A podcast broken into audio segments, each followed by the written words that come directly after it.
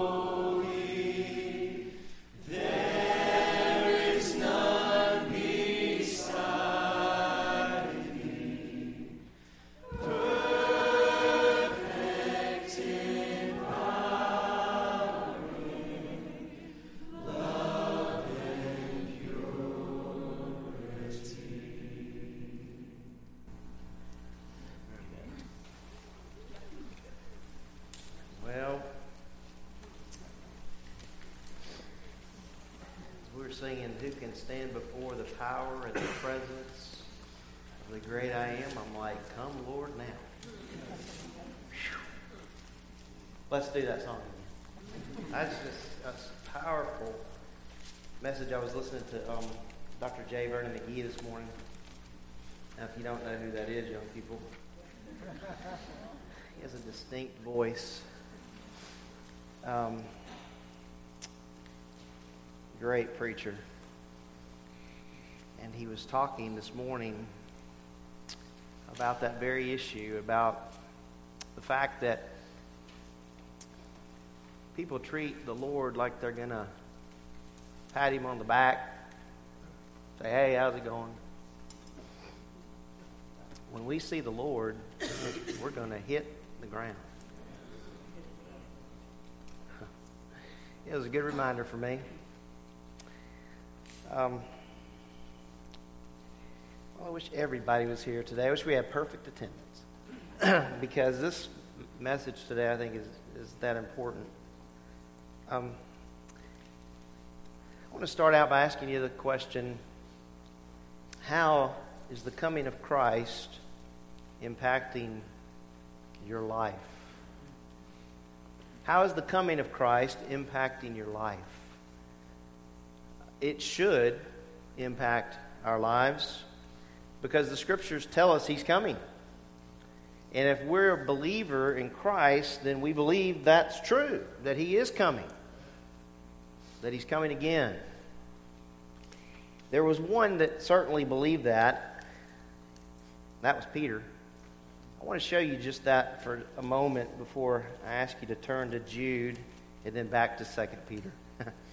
but go to 2 Peter chapter 3 with me for just a moment. You know, Peter was obviously convinced of this doctrine that Jesus was coming again.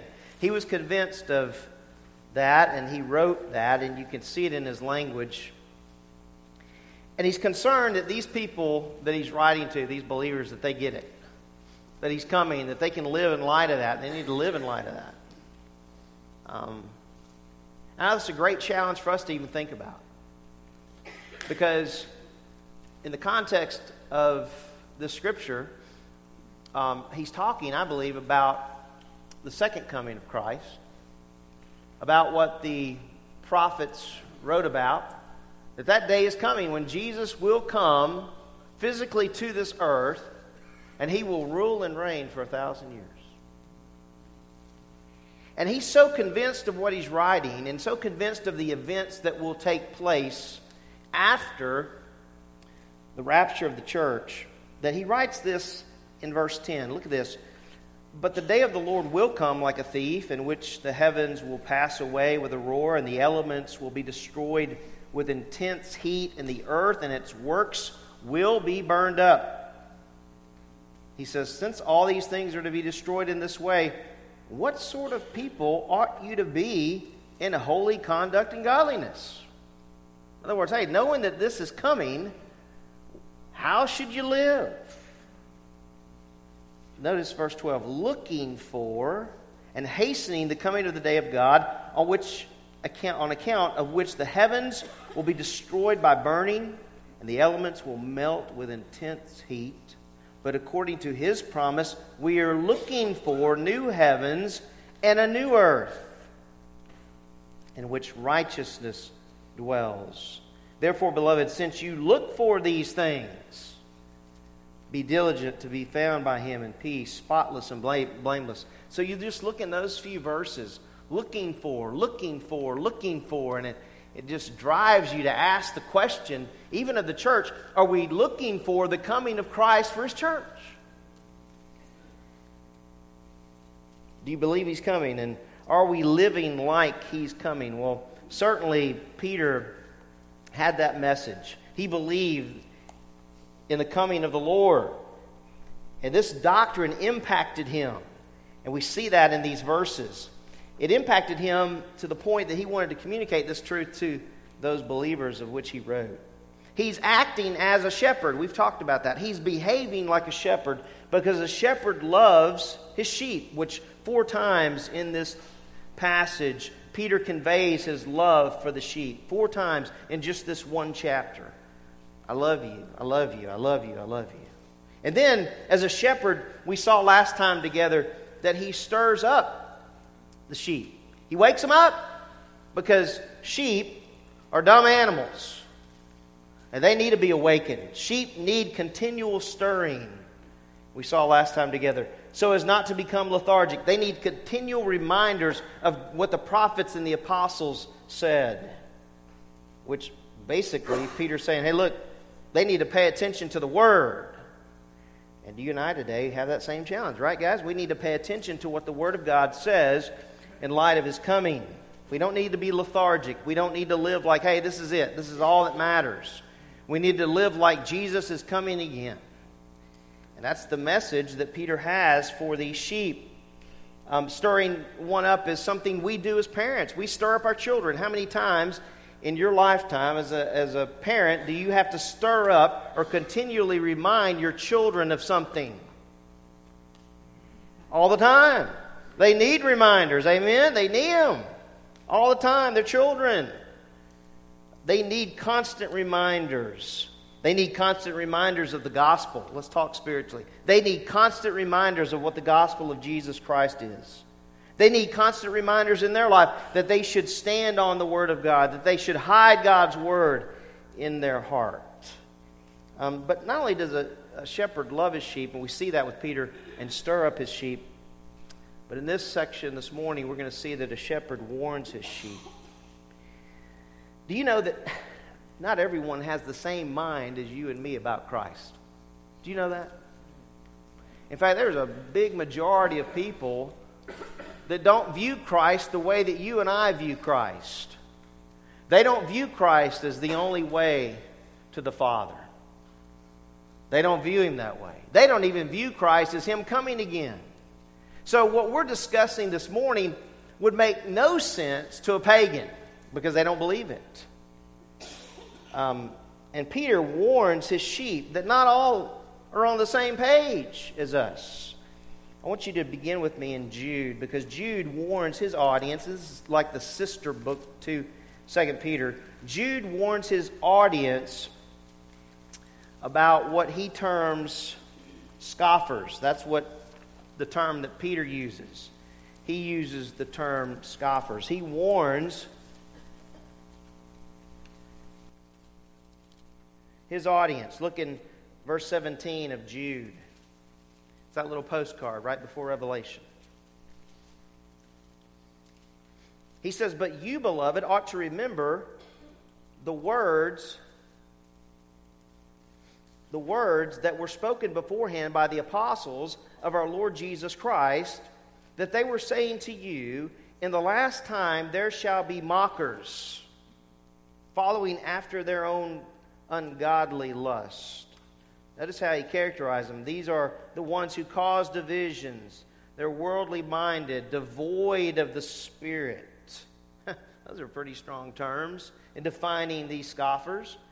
Well, what were they scoffing at? Let's look back at 2 Peter. 2 Peter chapter 3. Now, I want you to know before we go back to 2 Peter, warnings in Scripture are all over the place.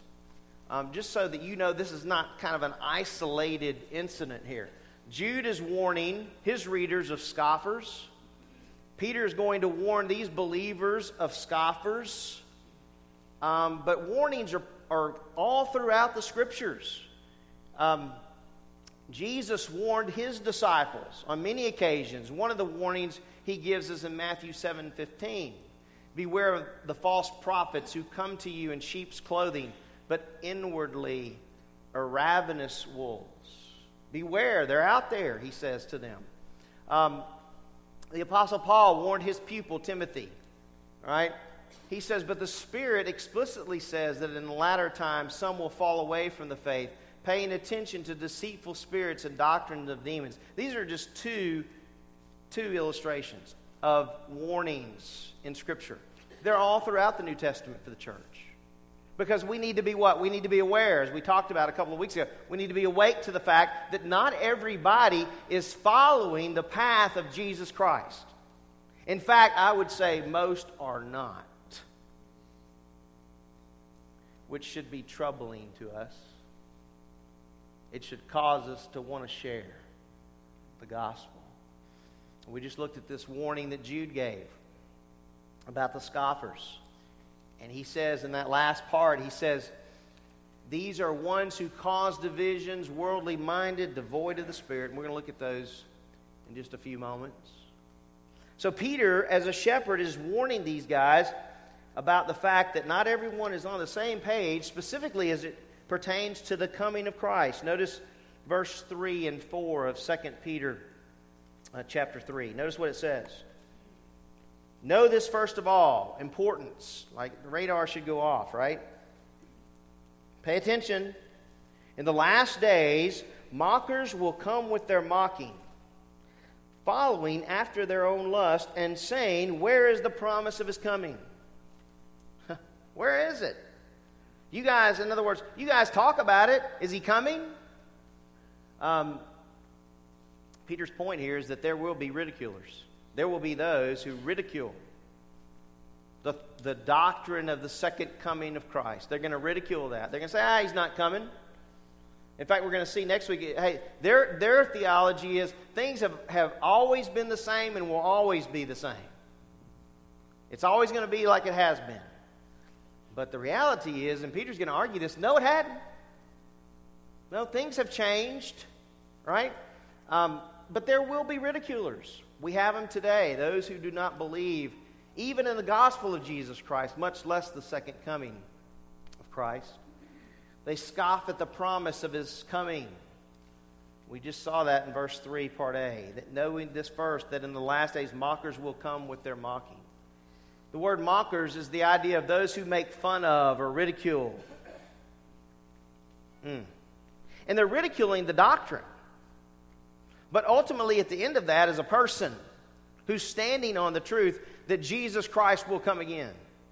Right? If you went up to someone and said, hey, listen, there is only one way to God, and that is through Jesus Christ, you may be criticized. They may laugh at you. And that's the idea here. It's those who make fun of or ridicule, and at the end of that is a person.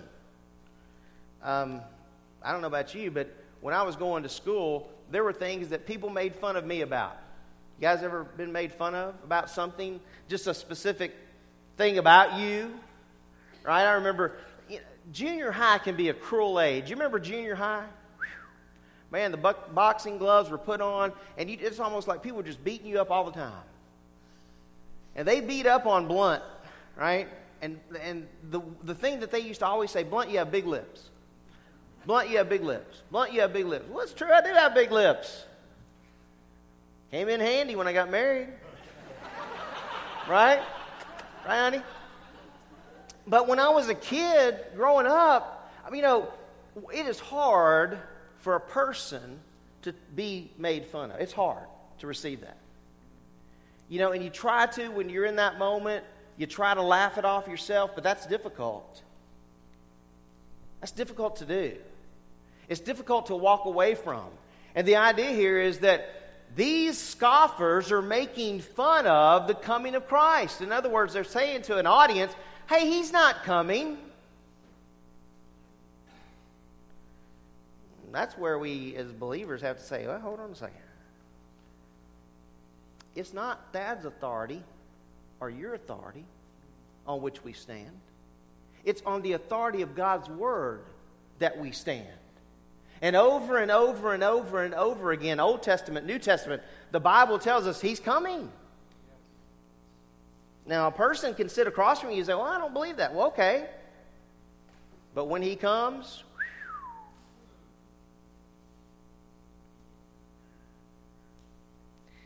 Ultimately, they will believe it.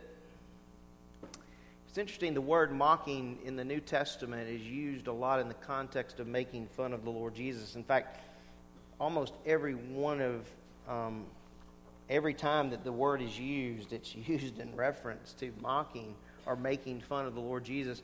In fact, the Lord Jesus himself, in looking ahead to the cross, said this in Matthew 20 Behold, we are going up and talking to his disciples. We're going up to Jerusalem, and the Son of Man will be delivered up to the chief priests and scribes, and they will condemn him to death and will deliver him up to the Gentiles to what? To mock and scourge and crucify, and on the third day he will be raised up. That's what Jesus said. Well, then you go to Matthew 27, and it's going on. And after weaving a crown of thorns, they put it on his head and a reed in his right hand, and they kneeled down before him and they mocked him. They made fun of him, saying, Hail, King of the Jews! They spat on him and took the reed and began to beat him on the head. And after they had mocked him, they took his robe off and put his garments on him, and they led him away to be crucified.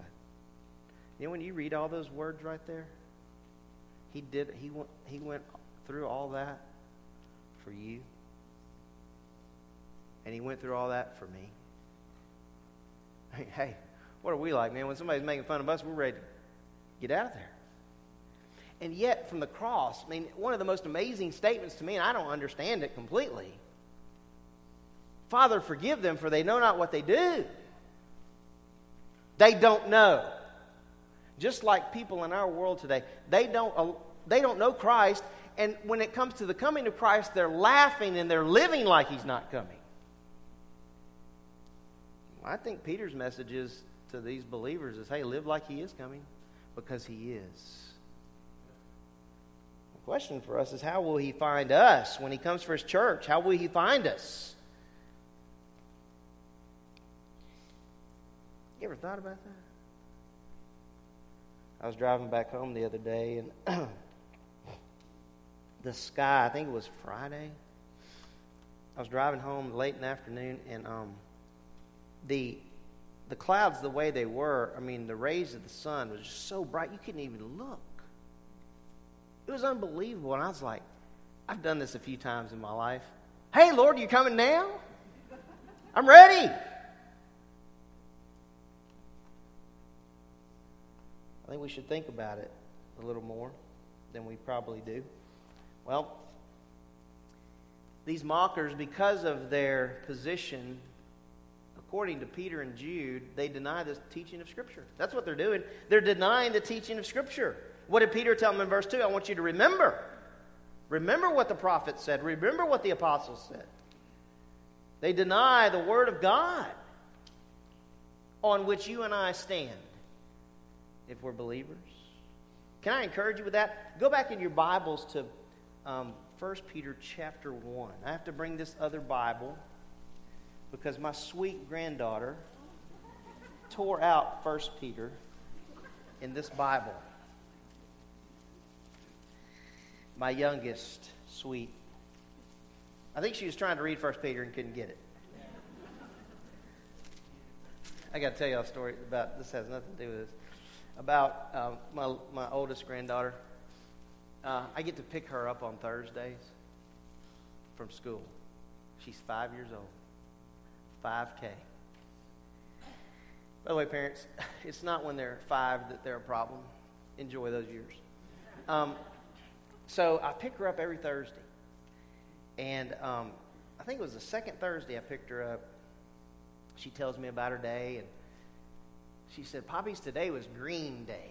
So that's great, Green Day. So what'd you do? And she's telling me about her, her day and what she did, the things that she colored that were green and all. And I said, well, what, what did you eat today, Abby? And she's like, oh, Poppy, I ate a corn doggy. I said, that's great. She said, but I had to take that bread off the outside of that corn doggy. I said, well, actually, you don't. It's really good. She took that, she said, I took that bread off the outside of that corn doggy and I ate that hot dog. I said, that's great, Abby. And she said, Do you know why I'm doing all that, Poppies? I said, Why are you eating like that, Abby? She said, Because I want to fill up like you.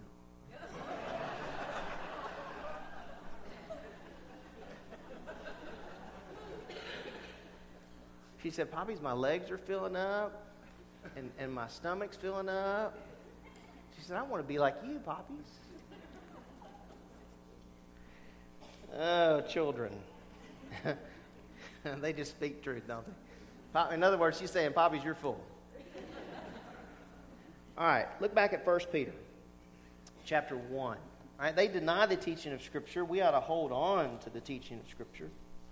1 Peter chapter 1, verse 22, since you have in obedience to the truth purified your souls for sincere love of the brethren, fervently love one another from the heart. For you have been born again, not of seed which is, which is perishable, but imperishable. That is, through the living and abiding Word of God. For all flesh is like grass, and all its glory like the flower of grass.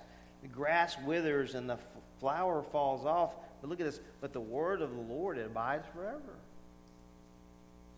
And this is the word which was preached to you. Therefore, putting aside all malice and all guile and hypocrisy and envy and all slander, in other words, all that sin stuff, like newborn babes long for the pure milk of the word, that by it you may grow in respect to salvation if you have tasted the kindness of the Lord. So these scoffers deny the teaching of Christ, and you go back to what Peter wrote them in the first letter. He's like, man, hey, look, you got the Word of God. It's abiding and enduring. Stand on that, grow by it. And then you go to 2 Peter chapter 1. Notice what he says in 2 Peter at the end of the chapter. He's telling them to stand on the Word of God. Verse 16. He says, We did not follow cleverly devised tales when we made known to you the power and coming of our Lord Jesus Christ. We were eyewitnesses of his majesty. For when he received honor and glory from God the Father, such an utterance as this was made to him by the majestic glory. This is my beloved Son, with whom I am well pleased, referring back to the transfiguration. And we ourselves heard this utterance made from heaven when we were with him on the holy mountain. And so we have the prophetic word made more sure to which you do well to pay attention as to a lamp shining in a dark place until the day dawns and the morning star rises in your hearts. Look what he says in 19. The more sure prophetic word to which you do well to do what? Pay attention. Pay attention to the book. Pay attention to the word of God. That's the challenge that we have as believers. They deny the teaching of Scripture. Secondly, we see that they continually cause division. That's the idea of the message there in Jude. They continually cause division. We saw in, in Jude the description that he gives. And he says of them, he says, These are ones who cause divisions. They cause divisions in the church, right? Remember, these scoffers, listen, they have some knowledge they have to have some knowledge of this. As we went back to chapter 2, hey, listen, these guys have a knowledge of what's going on, what's being said by believers. And listen, there's nothing more that Satan wants than to drive a wedge in the church of Jesus Christ. Right? He wants to cause division. It's interesting if you go back, and we don't have time this morning, but if you go back to John 17, the Lord prays for unity. That's the Lord's Prayer, by the way, John 17. Um, I know that many times it's referred to in Matthew 6 as the Lord's Prayer, but this is really the Lord's Prayer. The Lord's Prayer is He's praying for His disciples and for the church, He's praying for unity. The Apostle Paul spoke about the importance of unity. You don't need to turn there, but I'm going to read these verses to you. The Apostle Paul talked about the importance of unity in the body of Christ. And can I just pause and say this? It is very important that we continue in a unified state as a church. You know what divides churches, guys? Doctrine. What it does. Bottom line, it's doctrine. It's doctrine. Doctrine divides churches. That's just the truth. That's why there's several on every corner. They're divided over doctrine, and ultimately, the Apostle Paul writes about the importance here in Ephesians chapter 4 of the unity that's to be preserved. Ephesians chapter 4 says, I therefore, the prisoner of the Lord, entreat you to walk in a manner worthy of the calling with which you've been called, with all humility and gentleness, with patience, showing forbearance to one another in love, being diligent to preserve the unity of the Spirit and the bond of peace. Being diligent to preserve the unity of the Spirit and the bond of peace. So these guys cause division. We're to be unified as believers in the Lord Jesus Christ. Thirdly, we see because of their position, they have an appetite for worldly things. they have an appetite for worldly things. Go with me to 1 John chapter 3, just real quick. 1 John 3. As we read earlier, Peter talks about the behavior of a believer in light of the fact that Christ is coming. Well, John has some similar words. 1 John chapter 3 verse 1. He writes, "See how great a love the Father has bestowed upon us that we should be called children of God." That's a miracle, right? That we're children of God, and such we are. He declares it. He puts himself in that. Notice that pronoun we. Such we are. For this reason, the world does not know us. Doesn't know us. Listen to me. The world believes that you and I are lunatics. They believe we're out to lunch. We're crazy. Because we have the message that there's only one way to God, and that's through Christ. He says, For this reason, the world does not know us because it did not know him. Beloved, now we are children of God, and it has not appeared as yet what we shall be. We know that. When he appears, we shall be like him. I can't imagine that. Because we shall see him just as he is. And so, what's John writing about? Hey, look, this is coming. He's coming. We're going to see him face to face in all his glory. Verse 3. Look at this. And everyone who has this hope, question, do you have this hope? I'm, talk, I'm not talking about, I'm talking about you personally. Do you have that hope? Every single person in this room ought to examine themselves and ask the question Do I indeed have this hope?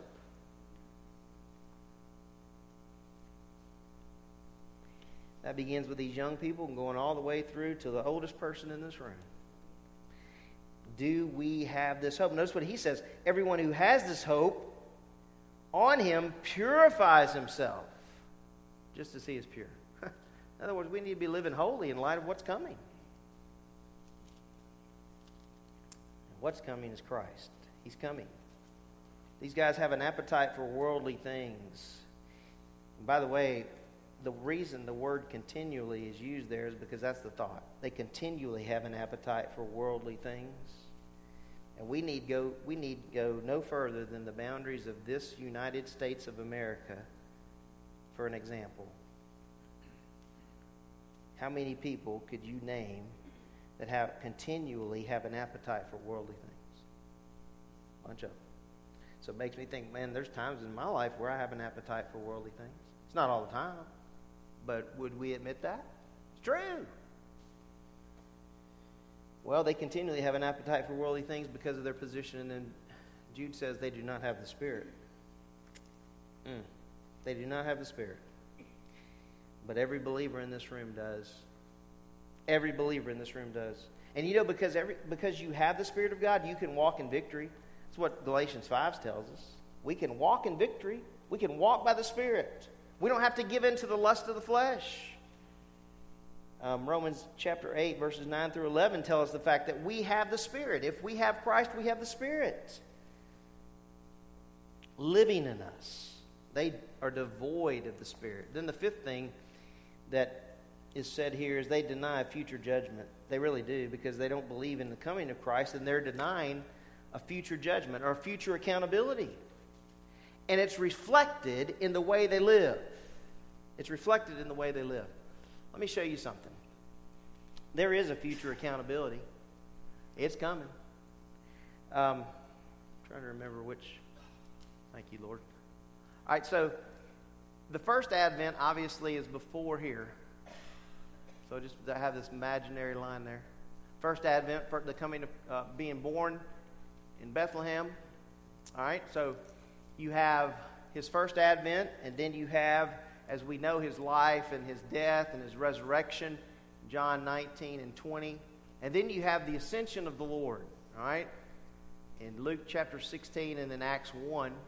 And then the next event on the Lord's calendar is his church, the rapture of the church. And that's what you and I are anticipating the rapture, right? And you know what, guys? It can happen anytime. Anytime. So, you know, you, people say, oh, you need to be ready. We do, because it can happen anytime. We're not waiting for any other event to take place. The rapture is what the church looks for. But subsequent to the rapture, then you have on earth the seven year period of time. called the tribulation period. It's described some here in, these passages as well. And during that time, there's going to be judgment on the earth. All right, judgment on the earth. But then, as that's going on, at some point in time in heaven, there will be judgment of believers. It's called the Bema Seat. All right? And while we're not judged to condemnation, we're judged. Uh, we're accountable to the Lord for the things that we do in the body. That's what the scriptures tell us. And then, at the end of the tribulation period, you have a battle called Armageddon. All right? And Christ is going to come to the earth, and he's going to rule and reign on the earth for a thousand years. Revelation 20 tells us that in plain English, all right, as we have it in our Bible. And then you have the great white throne judgment. Now, these guys, listen, they're living, right, according to Peter and according to Jude, they're living like this isn't coming. But the Bible says it's coming. Not only is there judgment on the earth, right, during this period of time, but every unbeliever will stand before the Lord here. Everyone. And you know what? You won't be late for your appointment. If you're an unbeliever, you're not going to be late. We're not going to be late here. We're not going to be late here. The Lord's always on time. Right? So, the great white throne judgment is for unbelievers. Revelation 20 tells us that. Well, these guys are living like there is no judgment. They deny the coming of Christ. So, if they deny the coming of Christ, they're denying, in essence, all these events, and especially this one here. There is no judgment, but there is judgment for the unbeliever. And they will stand before the Lord. And you know what the Bible tells us in Revelation 20? Turn there real quick. I want to show you Revelation 20. We got time. Revelation 20. Let me show you this. Revelation 20, verse 11.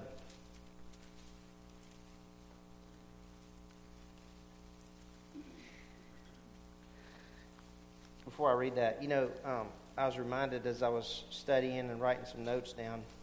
You guys ought to see the notes I write. I only come up with um, out with what I finished with, but I've got many more notes. It's hard to narrow down. Um, but do you know the language of even Christians sometimes is so and so is getting away with that? You ever heard that before? Have you ever said that before? Right? You remember the O.J. Simpson trial? I wonder how many people said that. Man, he's getting away with that. But the reality of it is, he's not getting away with anything.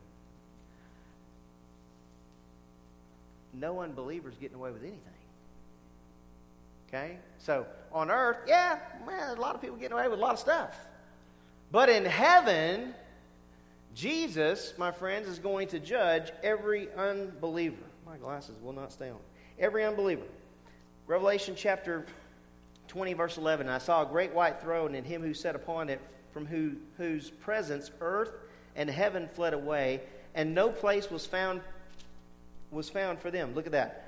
Whose presence earth and heaven fled away. No place was found for them. And I saw the dead, the great and the small, standing before the throne, and books were opened, and another book was opened, which is the book of life. And the j- dead were judged from the things which were written in the books, according to what? Their deeds. And the sea gave up the dead which were in it, and death and Hades gave up the dead which were in them. They were what? They were judged. Everyone Underline that. Every one of them.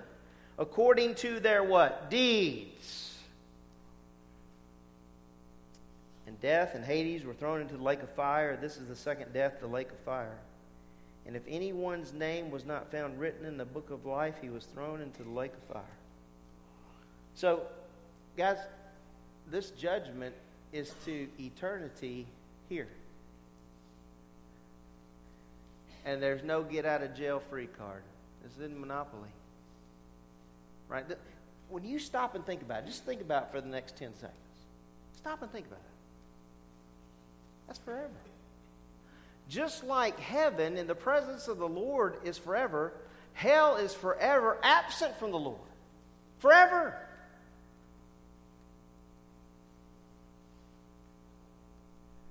And that's why it grieves us when we see people living like they live and denying the Lord Jesus Christ. And that's why Peter and the other apostles wrote with a passion they did about the truth.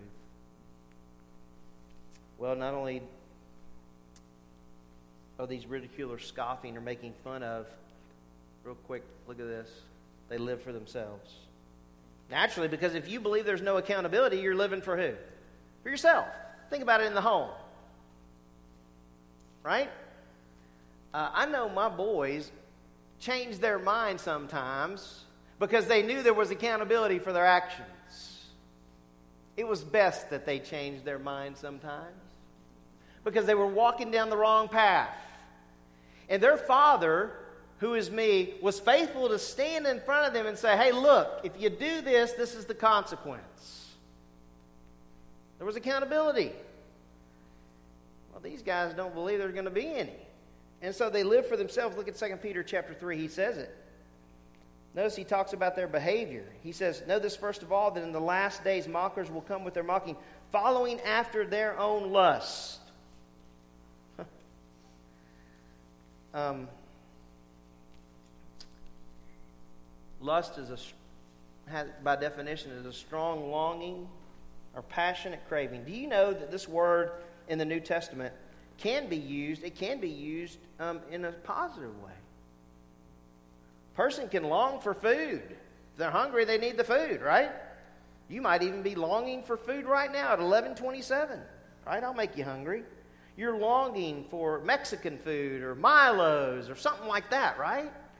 If I put it in your mind, you'll be longing for it more, right? This, this word can be used in a sense of desire for water. I mean, think about it. When you exercise, at least when I do, man, I want water.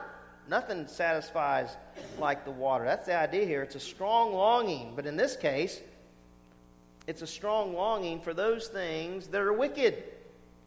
Um, the word following there, you notice in your, in your scriptures there, um, it says following after their own lust. There's a couple of things about that word following. It's present tense, so it means they continually follow after their own lust. The idea, as one theologian put it, they go from passion to passion to passion to passion. Non stop. It's their lifestyle, it's the way they behave. Um, this reminds me of a passage of Scripture. I want you to turn there with me. Uh, 1 Timothy. All right, 1 Timothy. I'm sorry, 2 Timothy. 2 Timothy chapter 3. 2 Timothy chapter 3.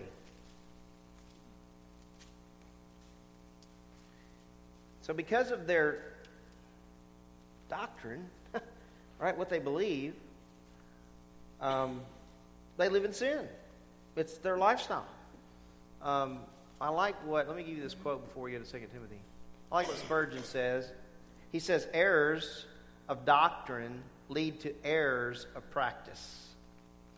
Wrong doctrine leads to a lifestyle that potentially is away from the Lord. So, errors of doctrine lead to errors of practice. Well, these lusts that we're talking about here, right, in Scripture, Paul gives warning to the last days. It's interesting how, if you start studying this, how you go from one text to another, whether it's Paul or Peter or John. But uh, Paul here in 2 Timothy 3 tells us what it's going to be like in the last days, the last times, and we're, we're here now. It says, But realize this, that in the last days, difficult times will come. It's a certainty. And then as you look at the description, you're going, Yeah, look at this. For men will be lovers of self. You tell me if that's true today. Answer? Lovers of money. Don't be afraid to answer out loud. Boastful arrogant, revilers, disobedient to parents. Never, right? Ungrateful. Whew. Can I just say that bothers me? An ungrateful spirit bothers me. Ungrateful, unholy, unloving, irreconcilable. Yes. Malicious gossip. Yes we got to be careful with that in the church.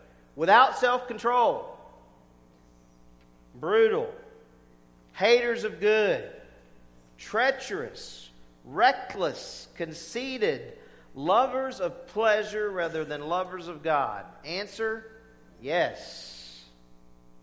Because as you know, the doctrine of the current culture we live in is it's all about me. It reminds me of the time of the judges where everybody did what was right, what? In their own eyes. So he says, lovers of pleasure rather than lovers of God, holding to a form of godliness, although they have denied its power. What does he say? Here's the warning avoid such men as these. In other words, you don't need to have your running around buddies being these guys. That doesn't mean you don't hang out with them and witness. He's warning us here of men like these. Well, I wanted to leave you this morning with three practical questions that are statements, questions actually, that you need to think through and I need to think through. And then I want to show you a video. I'll have a little explanation before I show you that. I hear your take homes, and they're in the form of question, questions. Are warnings in Scripture on our radar? I thought that was good to think about. There's a lot of warnings. Do you know that the Lord loves us so much, He gives us warnings? Like, here's a warning do not be unequally yoked with an unbeliever. You know, that's a warning. How are we responding to warnings from Scripture? It'd be interesting for you, you and I to go through the New Testament and just underline the warnings that are given to us there in the Scriptures. Secondly, are we living like He's coming? Are we living like He's coming? He is coming. Are we living that way? And that's hard to keep on our radar all the time, but it's important. Are we living like He's coming? And thirdly, are we obeying what the Lord told His disciples? You're like, what are you talking about? I'm glad you asked. Go with me to Acts. And then I want to show you this video. This is kind of a, pre, a prelude to this video I want to show you. Because I want to make this statement, guys. In the context of 2 Peter, Peter's talking about the second advent of Christ. The second advent of Christ is not on the radar of pagans. right? And so, as I was thinking about that, I was like, man, this, for us, it's very gratifying to study a passage like this. We're like, wow, Lord, I can't wait for these things to take place. I can't wait for you to come for your church. I can't wait for that because I want to be in your presence. But for the pagan, they don't even have a mind that Christ is coming again. Well, in the book of Acts, the apostles, it's interesting that verse 6, what it says. You know, the apostles were thinking about the coming kingdom, and Jesus stops them. Notice what it says, verse 6. And so when they had come together, they were asking him, saying, Lord, is it at this time you're restoring the kingdom to Israel? Is it now, Lord? That was their mind. And notice what he says to them. He said to them, It is not for you to know times or seasons which the Father has fixed by his own authority. In other words, this is where your mind is, but hey, I'm going to redirect your mind. It's not for you to know all that stuff. This is what you need to be concerned about. And so this is kind of where I landed in terms of application, how we take this. But you shall receive power, he tells them, when the Holy Spirit has come upon you. And you shall be my witnesses. That word in the Greek is martyrs. You shall be my martyrs. And they were. you shall be my martyrs both in Jerusalem and in all Judea and Samaria and even to the remotest part of the earth. So they're thinking about the kingdom and him establishing his kingdom, and he's saying, Hey, stop. I've got a task for you, and this is your task. You go be my witnesses. Guys, before I play this video, I want you to, to think about this. We're in this building studying 2 Peter, and chapter 3 is all centered around where is the promise of his coming. And you and I believe, if we're in Christ, we believe he's coming. But the majority of the world don't believe that he's coming. And you're going to see on this video that the task that Jesus gave his disciples, guess what? It's still pertinent for us today. I want you to watch this video.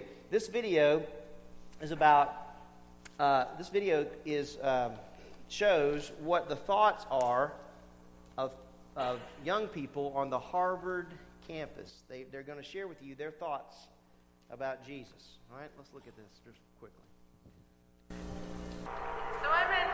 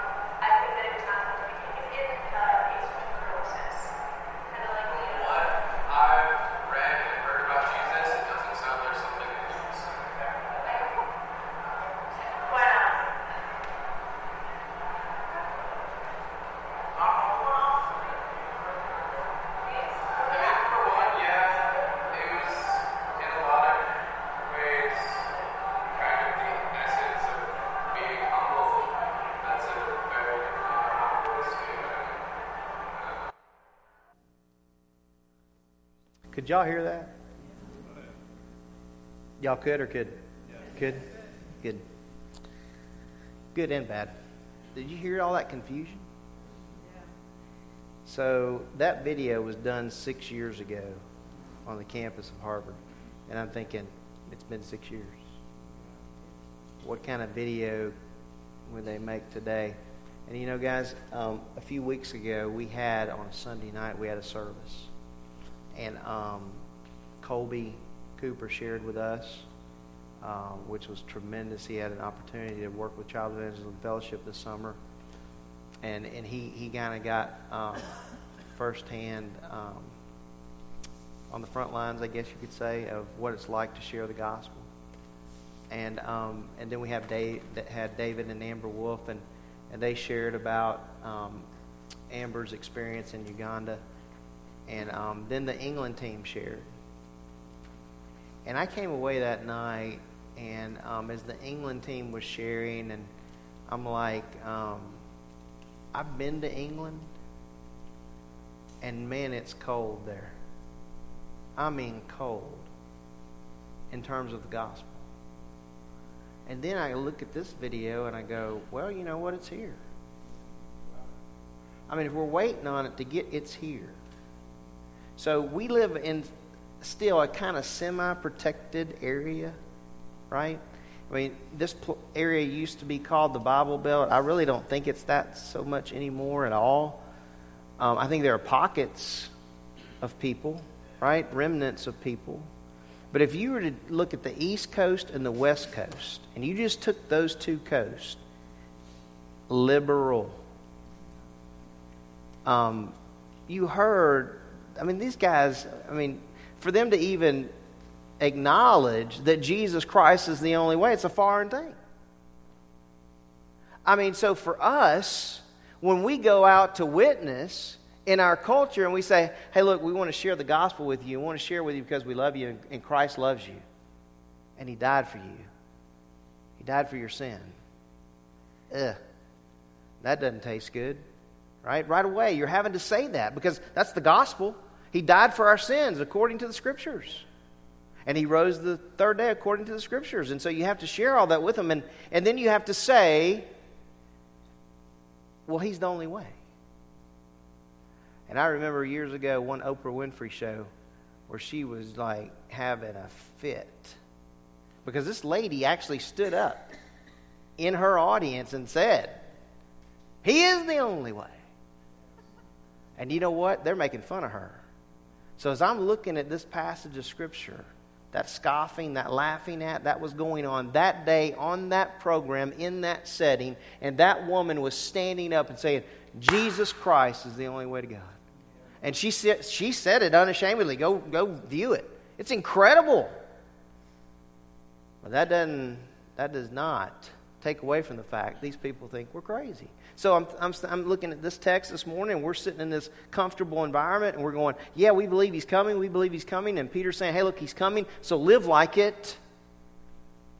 And man, we got a lot of people out there in that world that aren't even on that page of he's coming because they're not even on the page of he died for them.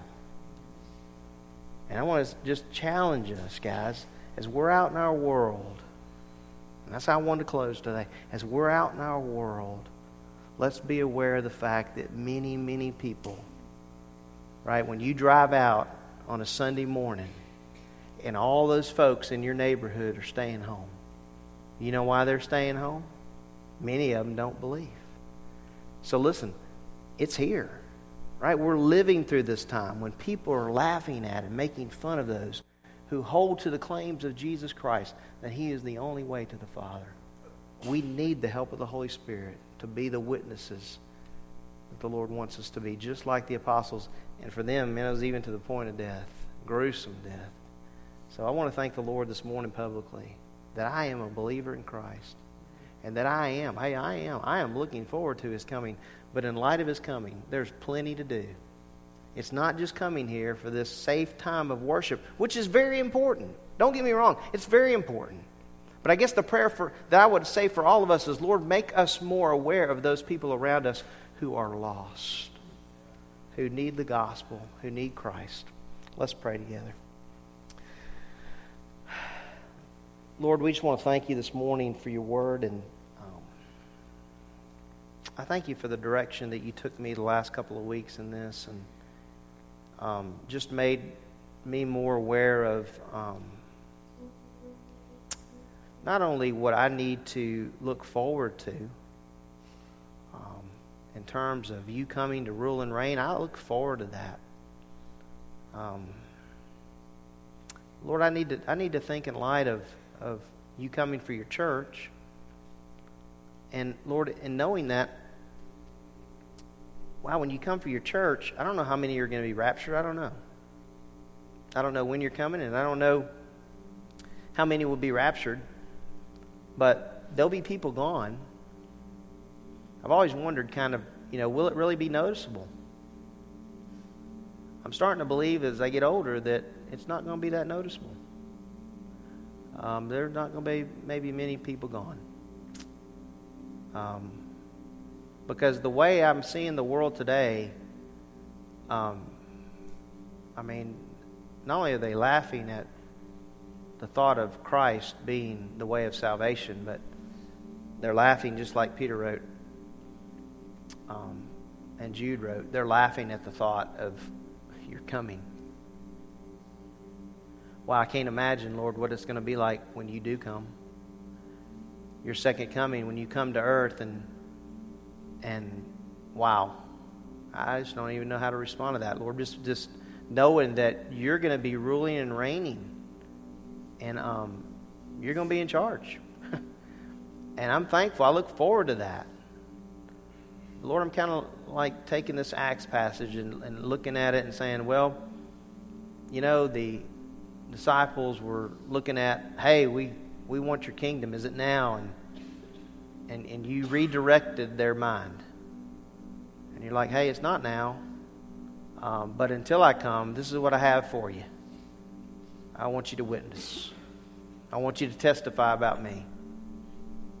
And Lord, I think sometimes in the church, um, I know I have been guilty of it in the past, and it's just getting comfortable and, and where with where I am, and and um, and good with the fact that you're coming and all that stuff, and and really kind of forgetting about at times forgetting about the, the many, the multitudes who who just don't know you.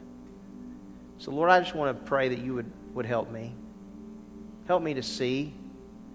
Um, as you were on earth, Lord, um, you said the harvest is plentiful, laborers are few. And I, I got to thinking about that, that a laborer, um, when I think about labor, I guess I think about when I was growing up, when my dad had the idea of labor, it was to the point of exhaustion. And, um, and Lord, I, I would say that we probably could labor a little more for you. And, um, because as we, as we saw today, Lord, eternity is at stake. And so um, I just pray that you would help us to be mindful of that. And, and Lord, that we would um, really be dependent on your Spirit each day um, as we face a world that is unbelieving. We want them to believe, we want them to know.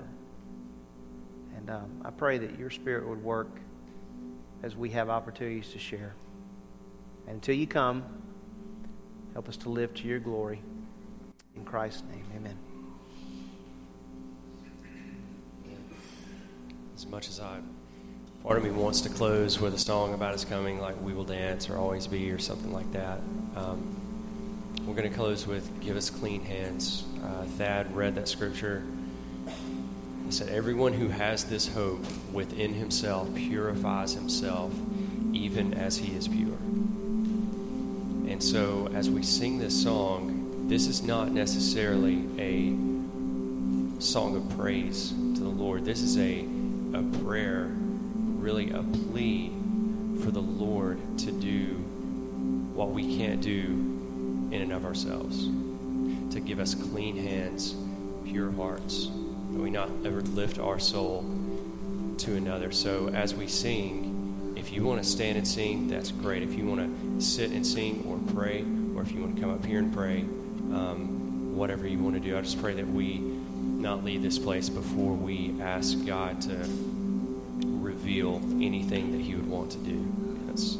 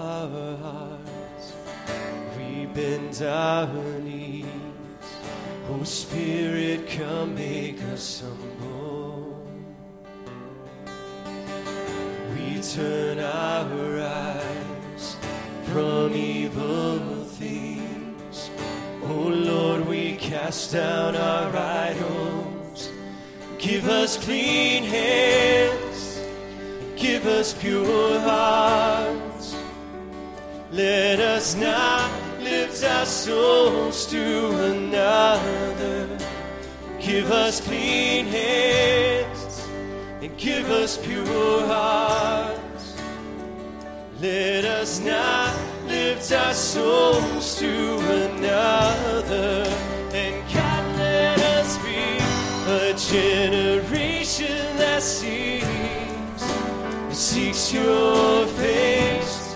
Oh God of Jacob and God let us be a generation that seeks seeks your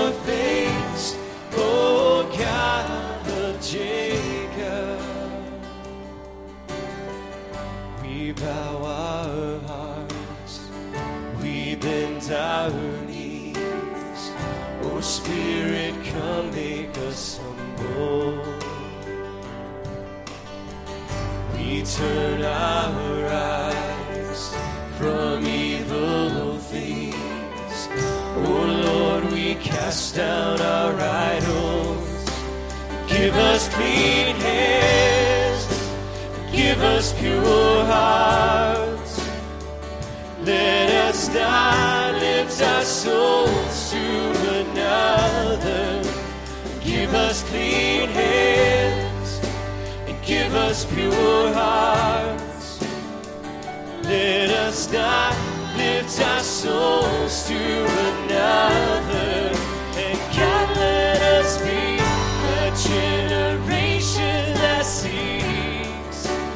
seeks your face.